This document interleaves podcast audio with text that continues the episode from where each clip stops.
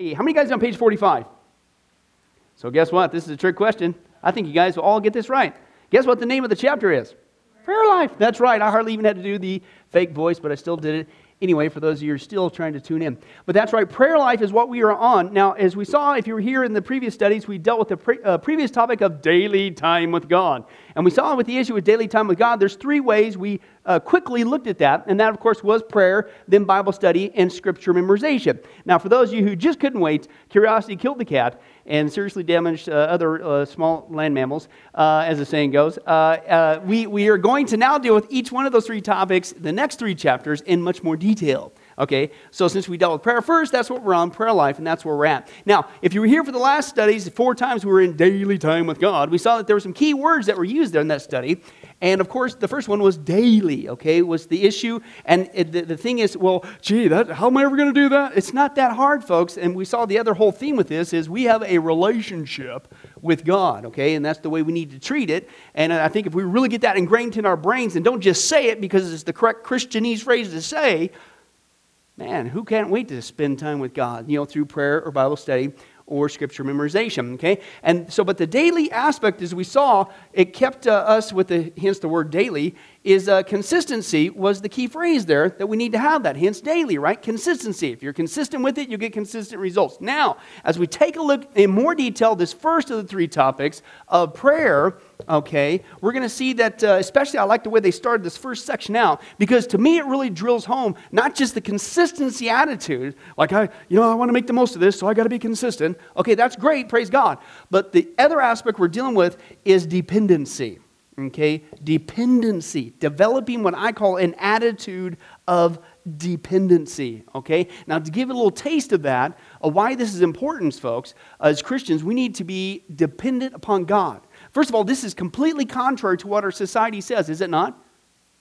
That you need to be independent. Don't dare be codependent. But can I tell you something? Praise God uh, for being codependent on Jesus Christ. You need Jesus Christ. In fact, get yourself out of the picture, and it's just Jesus Christ is who we need, okay, to even further correct it. How many guys heard that phrase? Uh, God said it, I believe it, that settles it hey, get your I, I, believe it out of there. Who cares whether you believe it or not? It's going to happen anyway because God said it. You know what I'm saying?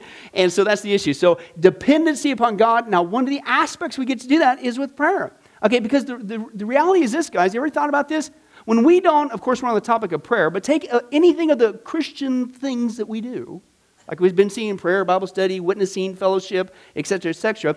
When we don't do these, those things from our relationship with God, in essence, do you realize what we're saying to God?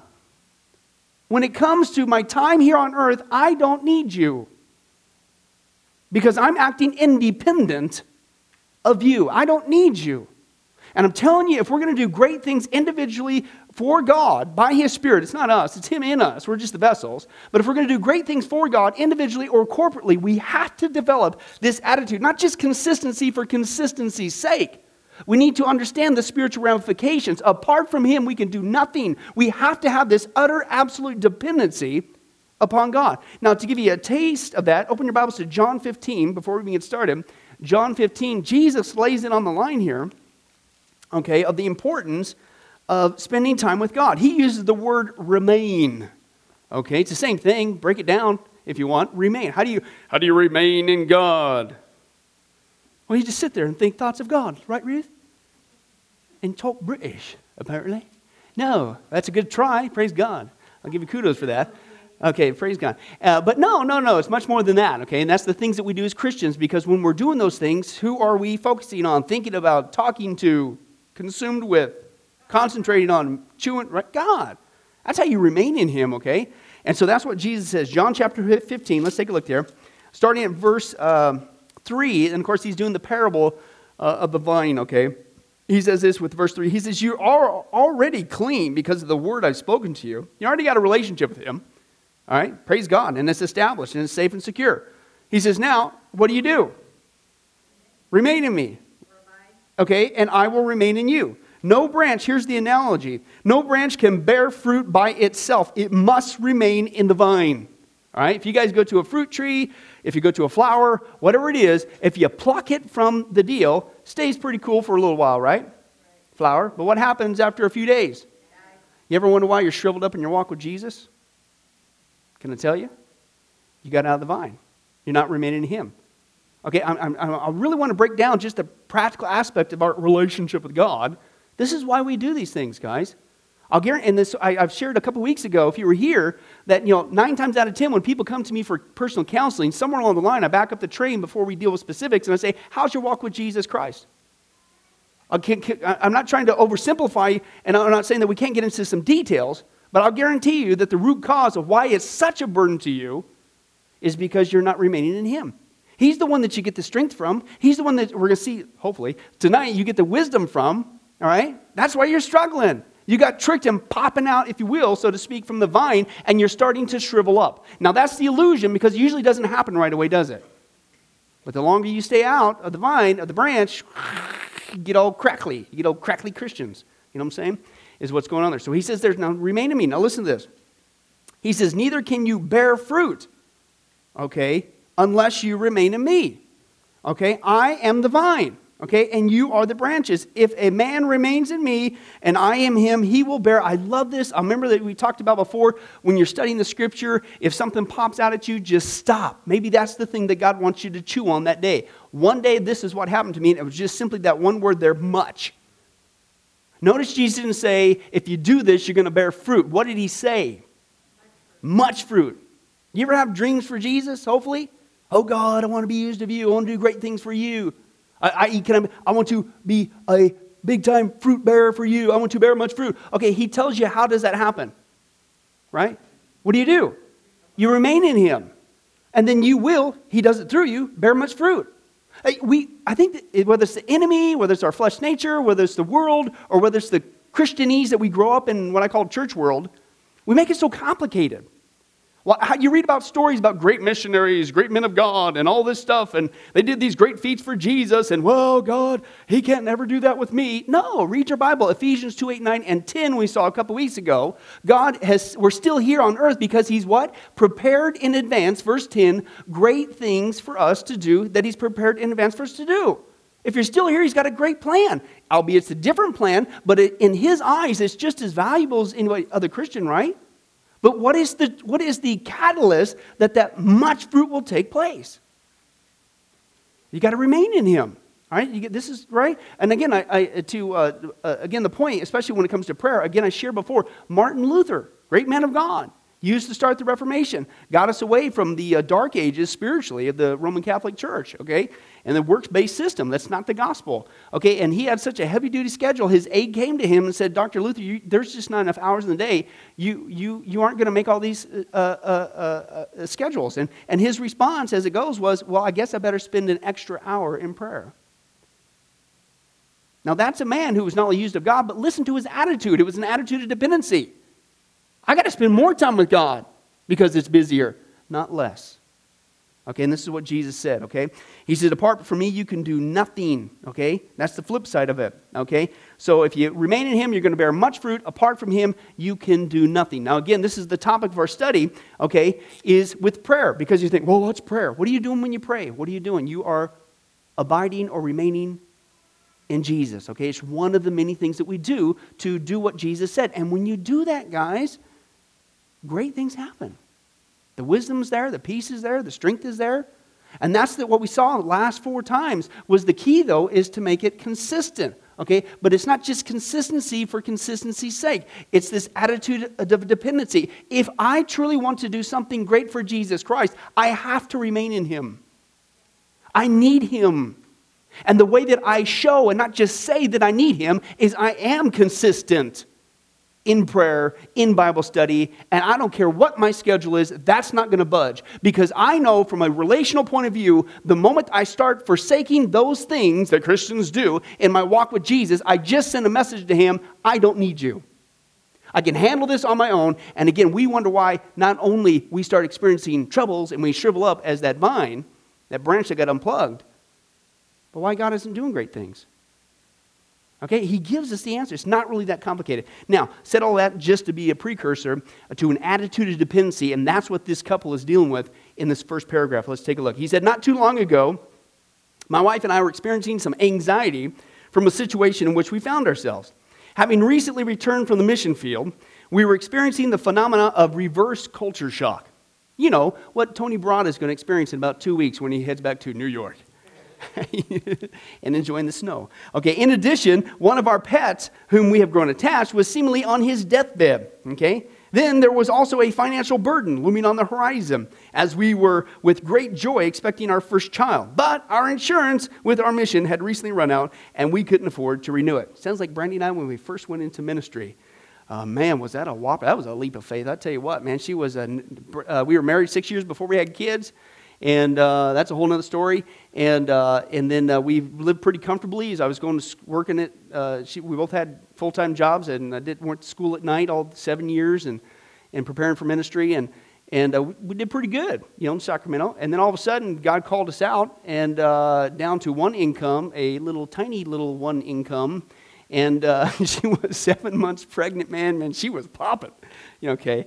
Now uh, I can't I can't push it too hard because uh, she might be watching this video. But anyway, she was rather, she was expecting very much. I'll leave it at that. Anyway, so we were brand new parents. You know, you don't know what you're doing. So hurry up, man. She's going down. I'm looking on paper, man. This ain't gonna work. I don't know how we're gonna make it. Okay, God, somehow you're gonna provide. My wife's out here. We're brand new parents, sweating bullets, and that's how we started in ministry.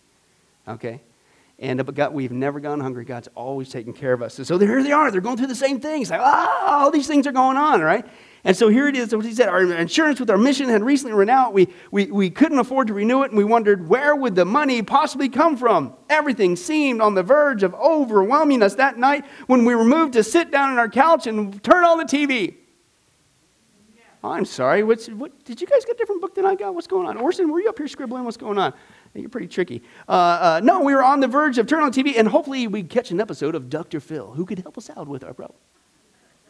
No, I'm sorry. I got, whoa, let me, I need some glasses. Uh, uh, that, that night when we were moved to sit down on our couch together and pour out our hearts in conversation with our Heavenly Father, what are they doing? Praying. Notice the knee jerk reaction when the troubles hit. It wasn't go get some entertainment wasn't going to do this, wasn't trying to drown it out, drown it out, wasn't trying to deny it. It's developing that attitude of dependency. I need Jesus Christ. Now, as we saw last week, if you're here for the sermon on Sunday, hey, it is, that's the challenge, isn't it? It's not just seeking God in the bad times, it's seeking God at all times. That's an attitude that is dependent. Okay, and so he says that now, and, and, and, and here's the benefit. After reminding ourselves of the awesomeness of our God, I don't know, I, I, I got a little theory. I'm still working on it. Maybe you guys uh, could possibly agree, but God, I figured, you know, uh, made the universe and the stars, and He not only made it and just spoke a word. Looked that word up the other day, too, by the way, um, in the Hebrew. I was going through Genesis now, getting my devotions, and, and what popped out this time was the word let. Just, and God said, let. Let there be, day two, let. It was just let. And for some reason, that word let popped out. So I said, man, I got to look it up in the Hebrew. Okay? And the funny thing was, uh, uh, my son, he's just getting in, he's getting that age where he's wanting to do his manhood, so he's got to take you on, even though he's seven, you know, whatever. He's like a little flea, you know, but whatever, you play with him, you know what I'm saying? When he gets bigger, he'll probably beat me up. But anyway, uh, but anyway, so he's, he's wanting to do that, and he's always doing the karate, hiya, you know, stuff like this, hiya, you know, the little kid thing, guy thing, whatever. So we got to wrestle and stuff like that. And the funny thing is, I looked up the Hebrew word. You know what that Hebrew word for let is? Hiya! I was dying laughing, man. That's what my son's been doing to me. But I said, what? You know, that's all God has to say to a situation, to anything, uh, even with the, just my, with Billy's attitude. Don't even think about it. Hiya! You know, to anything, and it's done. All God's got to do is a hiya on the situation. It's over. He said hiya, and He created the whole universe. Hiya! There's the earth. Hiya! There's all the animals. Okay. Pastor Billy told us about karate last night. It was amazing. No, it's not the time. Okay, but this is what he said. They said they remind themselves of the awesomeness, not of their situation, of their God, who's above and beyond their situation and what he can do. Okay, but when does all that transaction take place? When you pray, which is one of the ways we remain in him. Okay? And he says this, and he says, to remind ourselves of the awesomeness of our God, we laid our burdens at his feet and we thanked him. Okay? Notice, I guarantee you, when they were thanking him, things didn't change necessarily right on the spot. But in faith, they thanked him, for we knew he would meet our needs, okay? This is what prayer is all about open and honest conversation with God. Augustine said prayer is our speech with God, okay? And so that's the question. When it, tough times hit, okay, we, we, we know that verse and we like to quote it, I think, oftentimes apart from Jesus, we can do nothing, right? We've got to stay with him, we've got to be dependent upon him. But you know, when tough times hit like that couple, what do we do? What are some things? I'll get some little interaction going. What are some things that people, dare I say, Christians, not here at sunrise? It's those weird people way over some, yonder, south, or something like that. Can you believe that? Get mad. I had a guy one time, with all due respect, scared me being around him.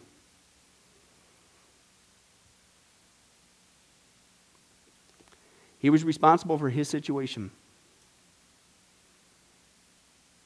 And he had the audacity to blame it on God. When God, by nature of being God, he could have nuked him on the spot. Right? And then after all God has done for us, we're going to dare raise a fist at him? I'm serious. It would scare me. It'd be like, dude, you stay there. A lightning bolt's coming in any second now. I'm out of here. Yahayahs, right? From the sky. You know what I'm saying? He's going, you're going to Yahayah. So, but, uh, excuse me, get mad, but some people do that. See, that's the trick of the enemy because the one whom we need the most is the very one that we get tricked into running away from. Have you noticed that? So get mad. What else do people do when hard times hit? Run from God, either run from, you know, and again, you could run to just period because you're, you're, kind of like upset with the circumstances. Blame God. Blame God is another one. That's, uh, did you know that's exactly what was going on in Genesis chapter 3? Okay? When, when God caught Adam and Eve and obviously knew what was going on, uh, he said that he, he didn't just say it was Eve, he said, That woman you gave me. What? Okay, so there's like a double blame going on there. Okay? And the, the snake, you. Whoa. Okay. How about just break it down to some things? People will go to activities, right? You ever notice when people get upset or whatever? Man, that's when they start cleaning the house. You know, you come home and every single shirt is ironed and starched and whatever. You know what I'm saying? Or the husband comes home and uh, looks for his wife. She's in the kitchen. She's uh, spit shining that linoleum and she's got a toothbrush going. Flames are coming out of that baby. And then, of course, he asks the proverbial question very uh, sheepishly uh, Are you okay? And what she say, ladies?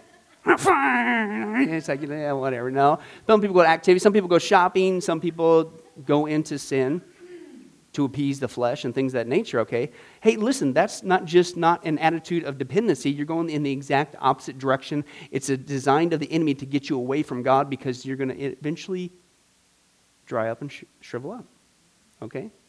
And so that's, that's what he's talking about there. But this is what we need to do. We need to get back to prayer. Now, this first part, hopefully, we can go through uh, a little bit pretty quickly because uh, it's kind of a recap. But before we do that, uh, I want to take a look at some things that we do. Okay, there was three things that hit me that I think is unfortunate in, instead of this prayer life and developing this attitude of dependency that we turn to specifically when tough times hit, okay? And uh, when, especially when it comes to advice, okay? I'll never forget the day that it dawned on me. Did you guys realize that you will never, ever, ever, have, first of all, have you ever had bad advice? Wasn't that fun? Wasn't that awesome? Yeah, right. Okay, I'm being facetious. But did you realize that you will never, ever, ever get bad advice? Not I'm talking not even once from God ever.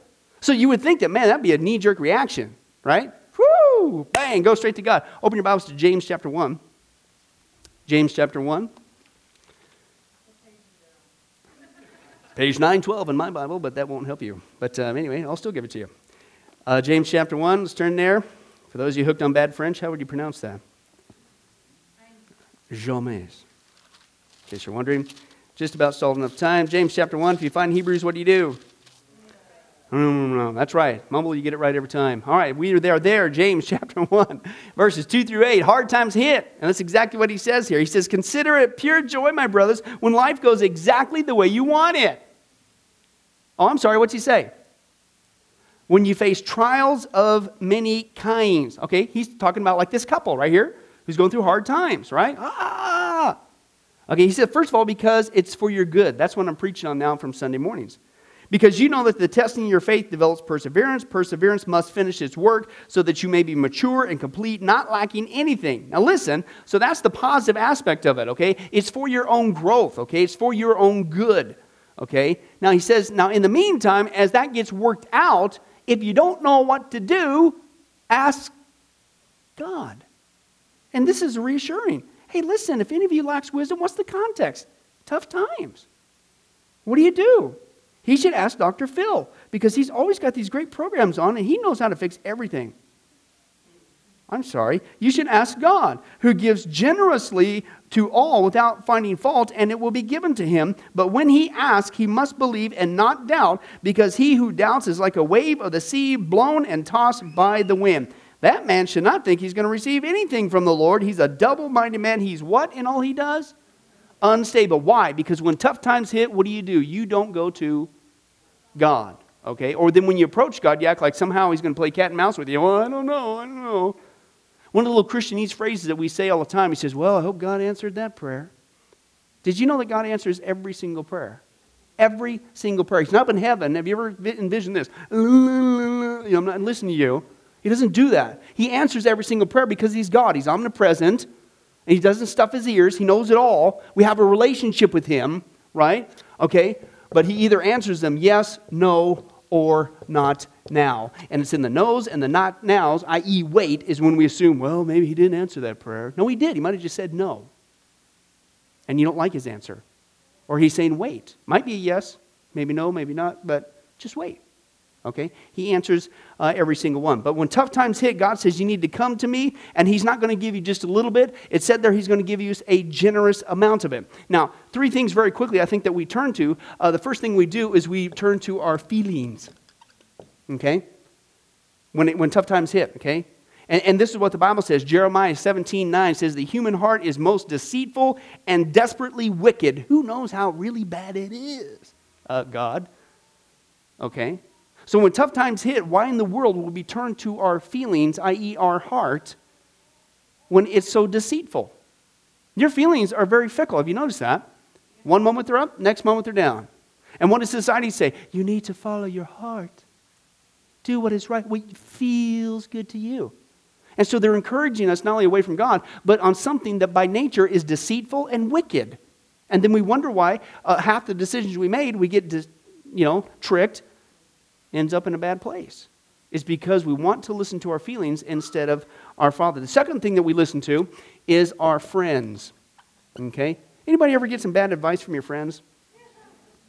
You know what I'm saying? Job, let me read the text. Job chapter 42, verse 7 says this After the Lord had finished speaking to Job, remember he had the three comforters? Okay, which is why he was the warmest man in the Bible? I mean, one of them is enough, but no, seriously. Uh, you might as well just call them uh, three torturers. If you read through that, man, not much of encouragement. Okay, they're always, yes, must be some secret sin. No. Okay, they got it wrong. That's what uh, God says. He said uh, to Eliphaz the Temanite, I am angry with you and your two friends, for you have not been right in what you said about me as my servant Job did. So they not only gave him bad advice, but God was mad with him. Uh, he got into trouble. How many guys have ever listened to a friend and it was the dumbest thing you ever could have done? Never that? I don't have time for stories, but man, I got a bunch of them myself personally. You know what I'm saying? Uh, blind leading the blind. You know, how many times did your parents say, hey, if all the kids jump off a cliff, that doesn't mean you got to do it too. You know, it's, it's the same thing, right? And uh, how many guys remember the day when you actually said that to your kid and you screamed because I sound like my mom? You know, it's like that. Okay, never mind, but uh, we, we get there. And so that's the issue. Hey, listen, this is the, uh, uh, uh, a pluralistic issue of what we just left. If our heart individually is deceitful and wicked, and we can't trust it, so why listen to that? Our feelings, our heart, above God, okay? Who, by the way, uh, always gets it right, knows everything, and is everything he tells us is good for us. Okay? Why in the world would we want to trust somebody else who has the same problem? You know, whose heart's deceitful and wicked, and you can't trust it. It's just, it's wild. Okay? But see, that's the knee jerk reaction we get into. It's like we don't turn to God like this couple Okay, we don't develop that attitude of dependency specifically with prayer. We just go to whatever feels right at the moment to alleviate the pressure or the pain or whatever. Or let's go call you know so and so and see what they have. Well, how about God? How about God? Get God on the phone, so to speak. Okay. Now the last one, this is what blows me away, is that of course it's got to start with the F because this is your three points here, feelings, friend, and this is what I would call Freudian psychology. Okay. Let me let me quote to you what the what God says about man's so-called wisdom. Okay? 1 Corinthians chapter 1 verse 20. So where does this leave the philosophers, the scholars and the world's brilliant debaters? God has made them all look foolish and has shown their wisdom to be useless nonsense.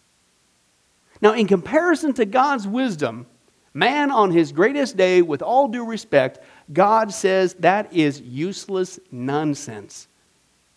How many guys have noticed the spiritual trend in our country It happened, I think, a couple decades ago. You started to see it happen. Okay, when a tragedy hit our country, it used to be a pastor or a minister was called in to minister to that situation. What do they do now? What have they been doing for a long time? It's a sociologist or some secular guy that comes in there. Okay, and so basically, that what the, our society is saying is, we don't need you, God. We already ripped prayer out of our schools. We already ripped the uh, uh, Bible study out of schools. We already ripped the Ten Commandments out of schools. Oh, and when tough times hit nationally, we still don't need you. We're going to figure out on our own. And we wonder why we're in the mess we are. Hey, uh, I was doing a, a, study in seminary on uh, biblical counseling. Biblical counseling is completely different than secular psychology, okay? And basically, the premise in seminary was this I think the Bible was fine. God created man in our, uh, his image, He knows us inside and out. I think he's perfectly fine, and he's been fine for 1900 years before uh, Freud showed up on the scene. Okay? And so, if a person doesn't even just have to be a pastor, but if a Christian is equipped with the Word of God, you are sufficient and you have sufficient wisdom to deal with any situation.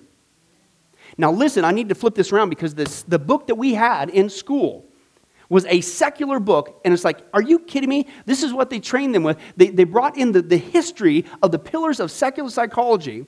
And it was a secular book in a secular university. It, you can't say some Christian wrote this up and was slanderous. And, and they wanted you to know the history of the background of the very thing they were promoting to people. And, and that, uh, the instructor, uh, Dr. Couch, that's the book that was chosen to teach us in biblical counseling to show us how obtuse it's gotten. Remember, we don't turn to God, we don't turn to the Bible, even though He's God, He's infallible. He does not and will not and cannot give you bad advice. And we'd rather turn to these people. I'm just going to give you a highlight of some of the behavior.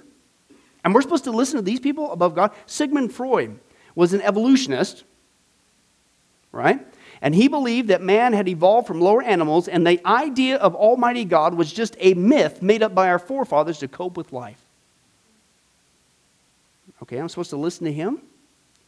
Uh, Freud was also a believer in the positive health benefits of cocaine and was a user himself for many years and had a severe addiction to nicotine to the tune of smoking an average of 20 cigars a day, which eventually led to his death. And by the way, Freud refused to be psychoanalyzed by his own teachings. Carl Jung wanted to use it. He says, No, you're not using that on me. You know what they call that in the South? Hypocrite. Excuse me? Abraham Maslow, listen, these are the pillars of man's supposed best wisdom, and we're supposed to listen to them instead of what God has to say. Abraham Maslow said this. He, this is a direct quote, that the motivation for his life's work was his absolute hatred for his mother. And I'm supposed to listen to that man's wisdom when it comes to family counsel. Karen Horney, she's another big one. She decided she wasn't happy with her marriage after two years, so she began a life of constant uh, uh, sexual affairs to which her husband did not object. And she also had a, a, a serious addiction uh, for young men, which included her students and fellow colleagues, and even had relations with other women as well. And I'm supposed to listen to her advice when it comes to having a healthy relationship. And I'll just give you another one, Carl Jung, because he's the other big pillar other than Sigmund Freud. Carl Jung said, listen, he made a, I'm not making this up, it sounds freaky, but this is the facts. Carl Jung made a wooden man out of a ruler that he called mannequin, and he kept it in a wooden case, and he frequently talked to it in times of trouble. Ron, this couple we just read in this paragraph, they come off the mission field. They were experiencing reverse culture shock. They're in financial trouble. Their, their, their dog is dying. Uh, their, their, their insurance is not being removed. So the husband says, Honey, come on to the couch. It's mannequin time. And they pop this open. Hey, hello, Mr. Mannequin. How are you? This guy actually did that. Okay. That's nothing. Listen to this. He even had a mystical experience while he was sitting on a rock one day where all of a sudden he couldn't tell if he was the rock or the rock was him. I, will give you, if I unpack my library one of these days, I'll give you the book. This is amazing. Later, he had what he considered to be a major breakthrough in life. Okay? It, when he had, supposedly, it was supposed to be a spiritual breakthrough. He had a vision, supposedly, of God going to the bathroom on a church sanctuary from the sky. And that was, he detailed, a major major spiritual breakthrough in his life. Now, here's where it gets creepy. Most people don't realize he was completely absorbed, Carl Jung, in the occult. He studied their teachings, he attended seances, he listened to mediums, he practiced necromancy, he had daily contact with disembodied spirits, which he himself called archetypes. And much of what he wrote and what people are following today was inspired by such entities. One of them he called Philemon. Okay, now listen, this is a direct quote from Carl Jung, his own words. He said, Philemon and other figures of my fantasies brought home to me the crucial insight that there are things in the psyche which I do not produce, but which produce themselves and have their own life. Philemon represented a force, which was not myself. In my fantasies, I held conversations with him, and he said things which I had not consciously thought, for I observed clearly that it was he who spoke, not I. Philemon was a mysterious figure to me. I went walking up and down the garden with him, and he was, uh, to me, what the Indians call a guru. Can I tell you what the Bible calls that? A demon. And yet we would rather turn to these guys instead of turning to God. Man. Where's this attitude of dependency? Are you kidding me? And not just individually. That's why I brought the story of our country. You wonder why things are going down the tubes? What are we saying to God? We don't need you. We have the audacity to still say 80% of the United States is a Christian nation. But when tough times hit, even nationally, we still don't want to seek God. It's like we're thumbing them in the face. And then we, we have the audacity to follow these people who, some of them, by their own admission, got their teachings from demonic entities. And again, with all due respect, folks, when you take a look at their background in their life, sounds to me like some of those guys had some psychological problems. and we're supposed to listen to them? We have to get this knee jerk reaction. And it's so infiltrated the church. Okay?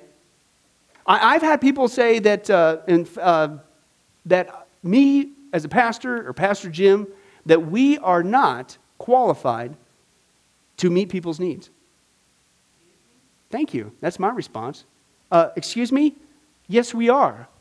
And so, as any Christian, you don't have to just be a pastor. You are qualified to meet any need if you know the Scripture. And that's the other aspect of why the enemy doesn't want you in the Scripture. Okay? And developing that dependency. Yes, you are. Any Christian is qualified to deal with any situation if you know the Word of God. God is our source of wisdom. But have you seen what our culture does? If they can't say, well, forget it, forget God, we do a knee jerk reaction and do whatever feels right or alleviates the situation. Or we go to our friends, okay, and that's another source of bad advice. Or we go to the secular stuff, which is inspired, some of it, by demons. It's like, what? And we wonder why things get so tough and so hard and so heavy. Prayer is not a spare tire in the trunk. You ever think about that? Listen to what God says when we do this kind of behavior. Because what we're doing, instead of being dependent, we are forsaking. We're turning our backs on. I don't need you. Now, listen to what God says. Israel did this all the time. Listen to what the prophet Jeremiah said, chapter 2, verse 12 through 13. Be appalled at this O heavens, and shudder with great horror, declares the Lord. My people have committed two sins. They have forsaken me, the spring of living water, and have dug their own cisterns, broken cisterns that cannot hold water. How our behavior must grieve God. And then we act like it's so lackadaisical, like, oh, I, yeah, I know I don't pray like I should. I don't read the Bible. Don't you understand the message we are sending to God? Thank you, Jesus, for saving me. Man, I'm so glad I'm not going to hell. This is awesome. Woohoo! I'll take it from here. Be appalled at this. Oh, heavens. I mean, this is a privilege. Before we get to heaven, we can remain in Him and Him and us, and He could use us to do great things for Him if we would abide in Him.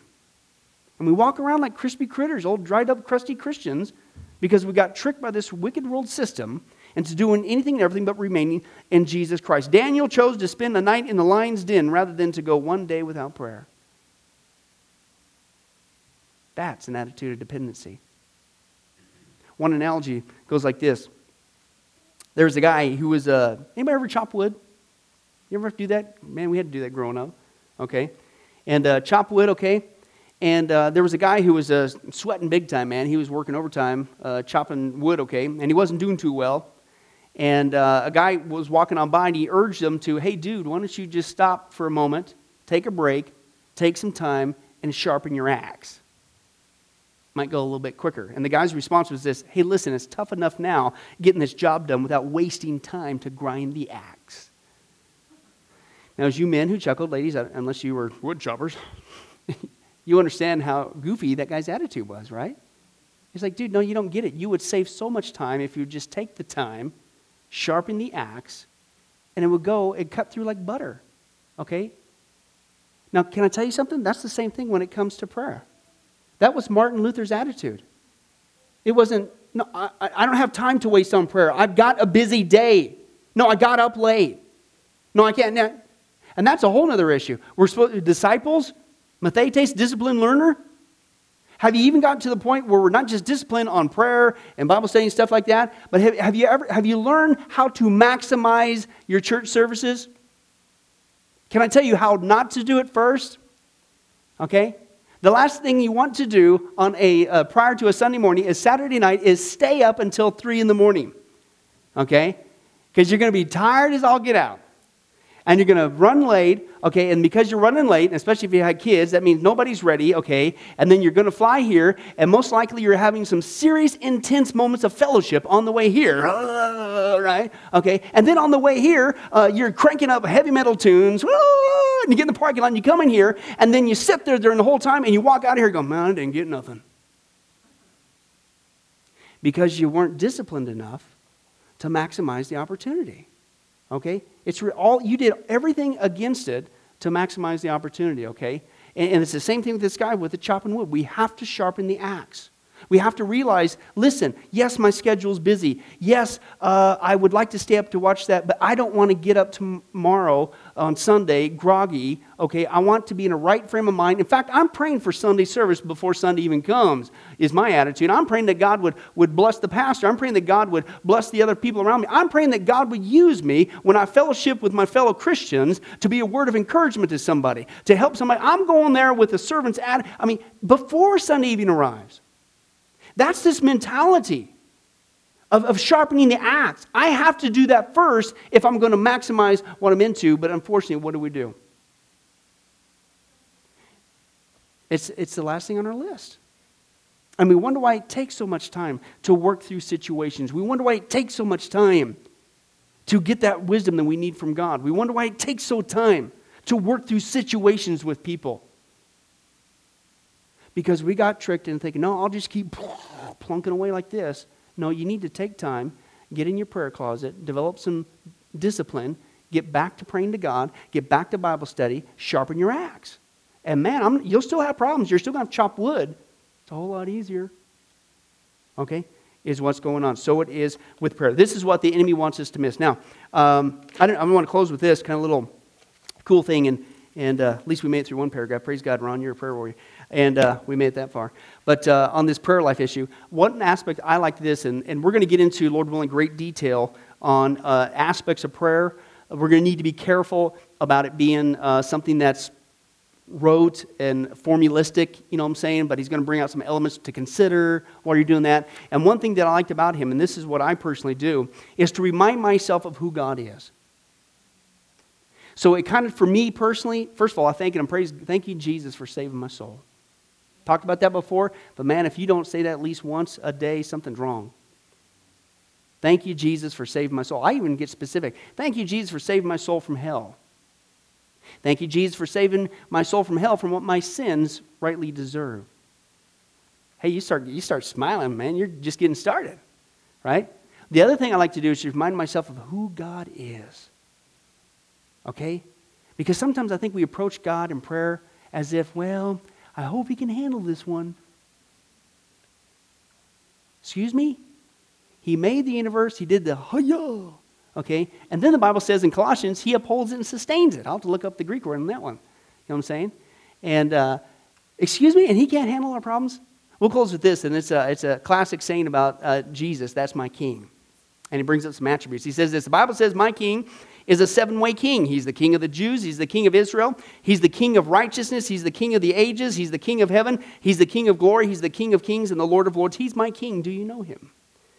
Uh, my king is a sovereign king. He's enduringly strong. He's entirely sincere. He's eternally steadfast. He's immortally graceful. He's imperial powerful. He's impartially mir- uh, merciful. Do you know him?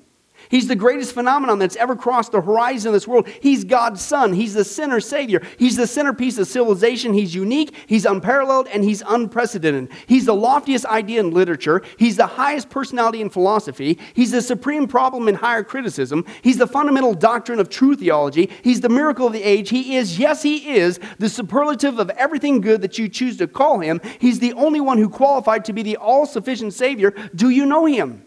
He supplies strength for the weak. He's available for the tempted and the tried. He sympathizes, he saves, he strengthens, he sustains, he guards, he guides, he heals the sick, he cleanses the lepers, he forgives sinners, he discharges debtors, he delivers the captives, he defends the feeble, he blesses the young, he serves the unfortunate, he regards the aged, he rewards the diligent, he beautifies the meek. Do you know him? My king is the key to knowledge, the wellspring of wisdom, the doorway of deliverance, the pathway of peace, the road to righteousness, the highway to holiness, and the gateway to glory. His office is manifold, his promise is sure, his light is matchless, his goodness is limitless, his mercy is everlasting, his reign is righteous, his yoke is easy, and his burden is light. I wish I could describe him for you, but he's indescribable, he's incomprehensible, he's invincible, and he's irresistible. You can't get him out of your mind, you can't get him off your hands, you can't outlive him, and you can't live without him. Death death couldn't handle him and the grave couldn't hold him. That's my king. That's my king. That's my king. He's got the kingdom and the power and the glory forever and ever and ever and ever. Do you know him? When you remind yourself of that, as this couple did, man, that's some serious problems. All in one shot. Dependency. We got to pray. Shut that TV off. Hang up the phone, even if it is Dr. Phil. Lock the doors. Let's remind ourselves what they say of how awesome our God is. Lay our burdens at His feet. Do you know Him? Smile, move forward. I really believe that's why when hard times hit, it hits us so hard. Because we act like we don't know Him and dare I say, with our behavior, we act like we don't want to know Him.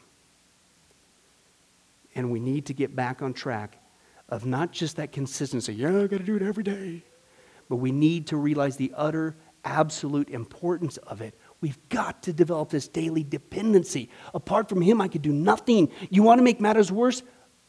Become that dry, crusty twig. Or stay in the vine. Hey, bear much fruit. Which would you rather have? Let's pray. Well, hi, this is Pastor Billy Crone of Sunrise Baptist Church, and I hope you enjoyed today's study. But before you go, let me ask you one final question. Are you sure that if you were to die today, that you go to heaven and not hell? Before you answer that, let me share a couple things with you. Did you know that the Bible says that God is holy and that we are not?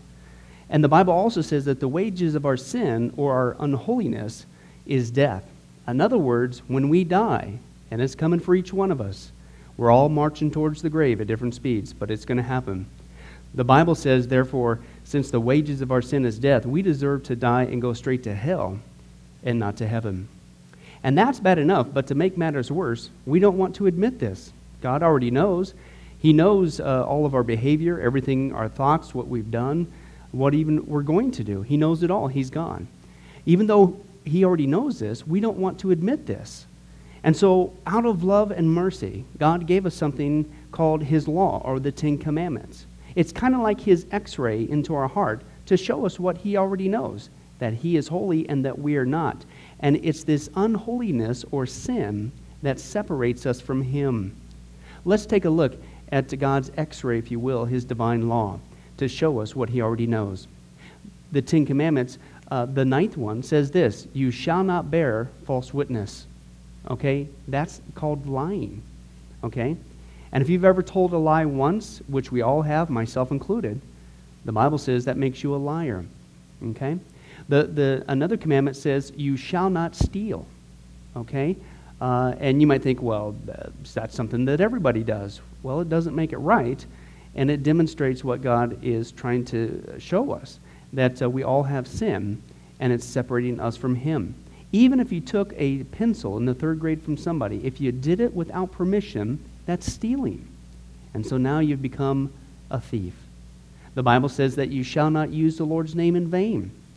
And how interesting it is and unfortunate that the only name under heaven by which men might be saved, the name Jesus Christ, has now become a common cuss word. The Bible says that God is so holy that even his name is holy. If you've taken the Lord's name in vain and used it as a cuss word or even flippantly, the Bible calls that the sin of blasphemy. And so now you become a blasphemer. The Bible says you shall not commit adultery. And Jesus says if you even look at another person with lust in your eye, you've committed adultery in your heart. And finally, the Bible says uh, you shall not murder. And you might think, well, hey, I haven't done that one. Really? Well, again, the Bible says that the sin of hatred is the same as the sin of murder. The only difference is you pulled the trigger, if you will, in your heart. You wish they were dead. And in God's eyes, it's the same thing in principle. Folks, that's only just a couple of the Ten Commandments. We didn't even go through all of them. But I think you're starting to get the picture. The Bible is correct. We have all fallen short of the glory of God, myself included, and that we are separated from God as a result. And so when our time comes, we're not automatically going to heaven. We are headed for judgment. We are headed for hell. Now, let me tell you the good news. The good news is that God so loved the world that he gave his one and only begotten Son, Jesus Christ, to save us. Jesus Christ died on the cross. It was the death penalty of its day. He paid in full uh, the price for our sins to be forgiven. Let me give you an analogy. E- for instance, even today, we could see that a person could commit a crime uh, they, they cannot reverse it. The, the sentence has been passed. The judge has uh, slammed his gavel, and they are ushered off into their jail cell. And in this particular crime, they are going to receive the death penalty. And so they're behind bars, just waiting for the time, waiting for the call for them to go and uh, receive the death penalty. But believe it or not, as we know, there is a way that a person can get off a death row. And that is if the one in authority, the governor, would grant them a pardon. Now, they didn't earn it. Uh, they certainly don't deserve it. And there's nothing they could do uh, to earn it because nothing can reverse their crime. Okay? Yet the one in authority has that ability to grant them a pardon. Well, can I tell you something? That's what God has done through Jesus Christ. The cross was the death penalty of the day. God sent his one and only Son to die on the cross, to take the death penalty in our place, and that if we would just receive his pardon for all of our sins, God is willing to allow us to get off a death row. He's willing to forgive us completely of all of our sins. That's the good news that I want to share with you. God loves you. The Bible says that God is not willing that anyone should perish, but everyone come to repentance. Won't you, if that's you, call upon the name of Jesus Christ right now? Won't you ask him to forgive you your sins? The Bible says that if you confess with your mouth Jesus is Lord and believe in your heart that God raised him from the dead, you will be saved. Won't you do that now, wherever you are? Please take God up on his amazing, loving offer. I'll let you down. Man will let you down. People will let you down. But God never will. He wants to adopt you into his forever family. He loves you. He's willing to forgive you of anything and everything you've ever done, past, present, and future. It's amazing. Please call upon Jesus now. Well, this has been Pastor Billy Crone of Sunrise Baptist Church.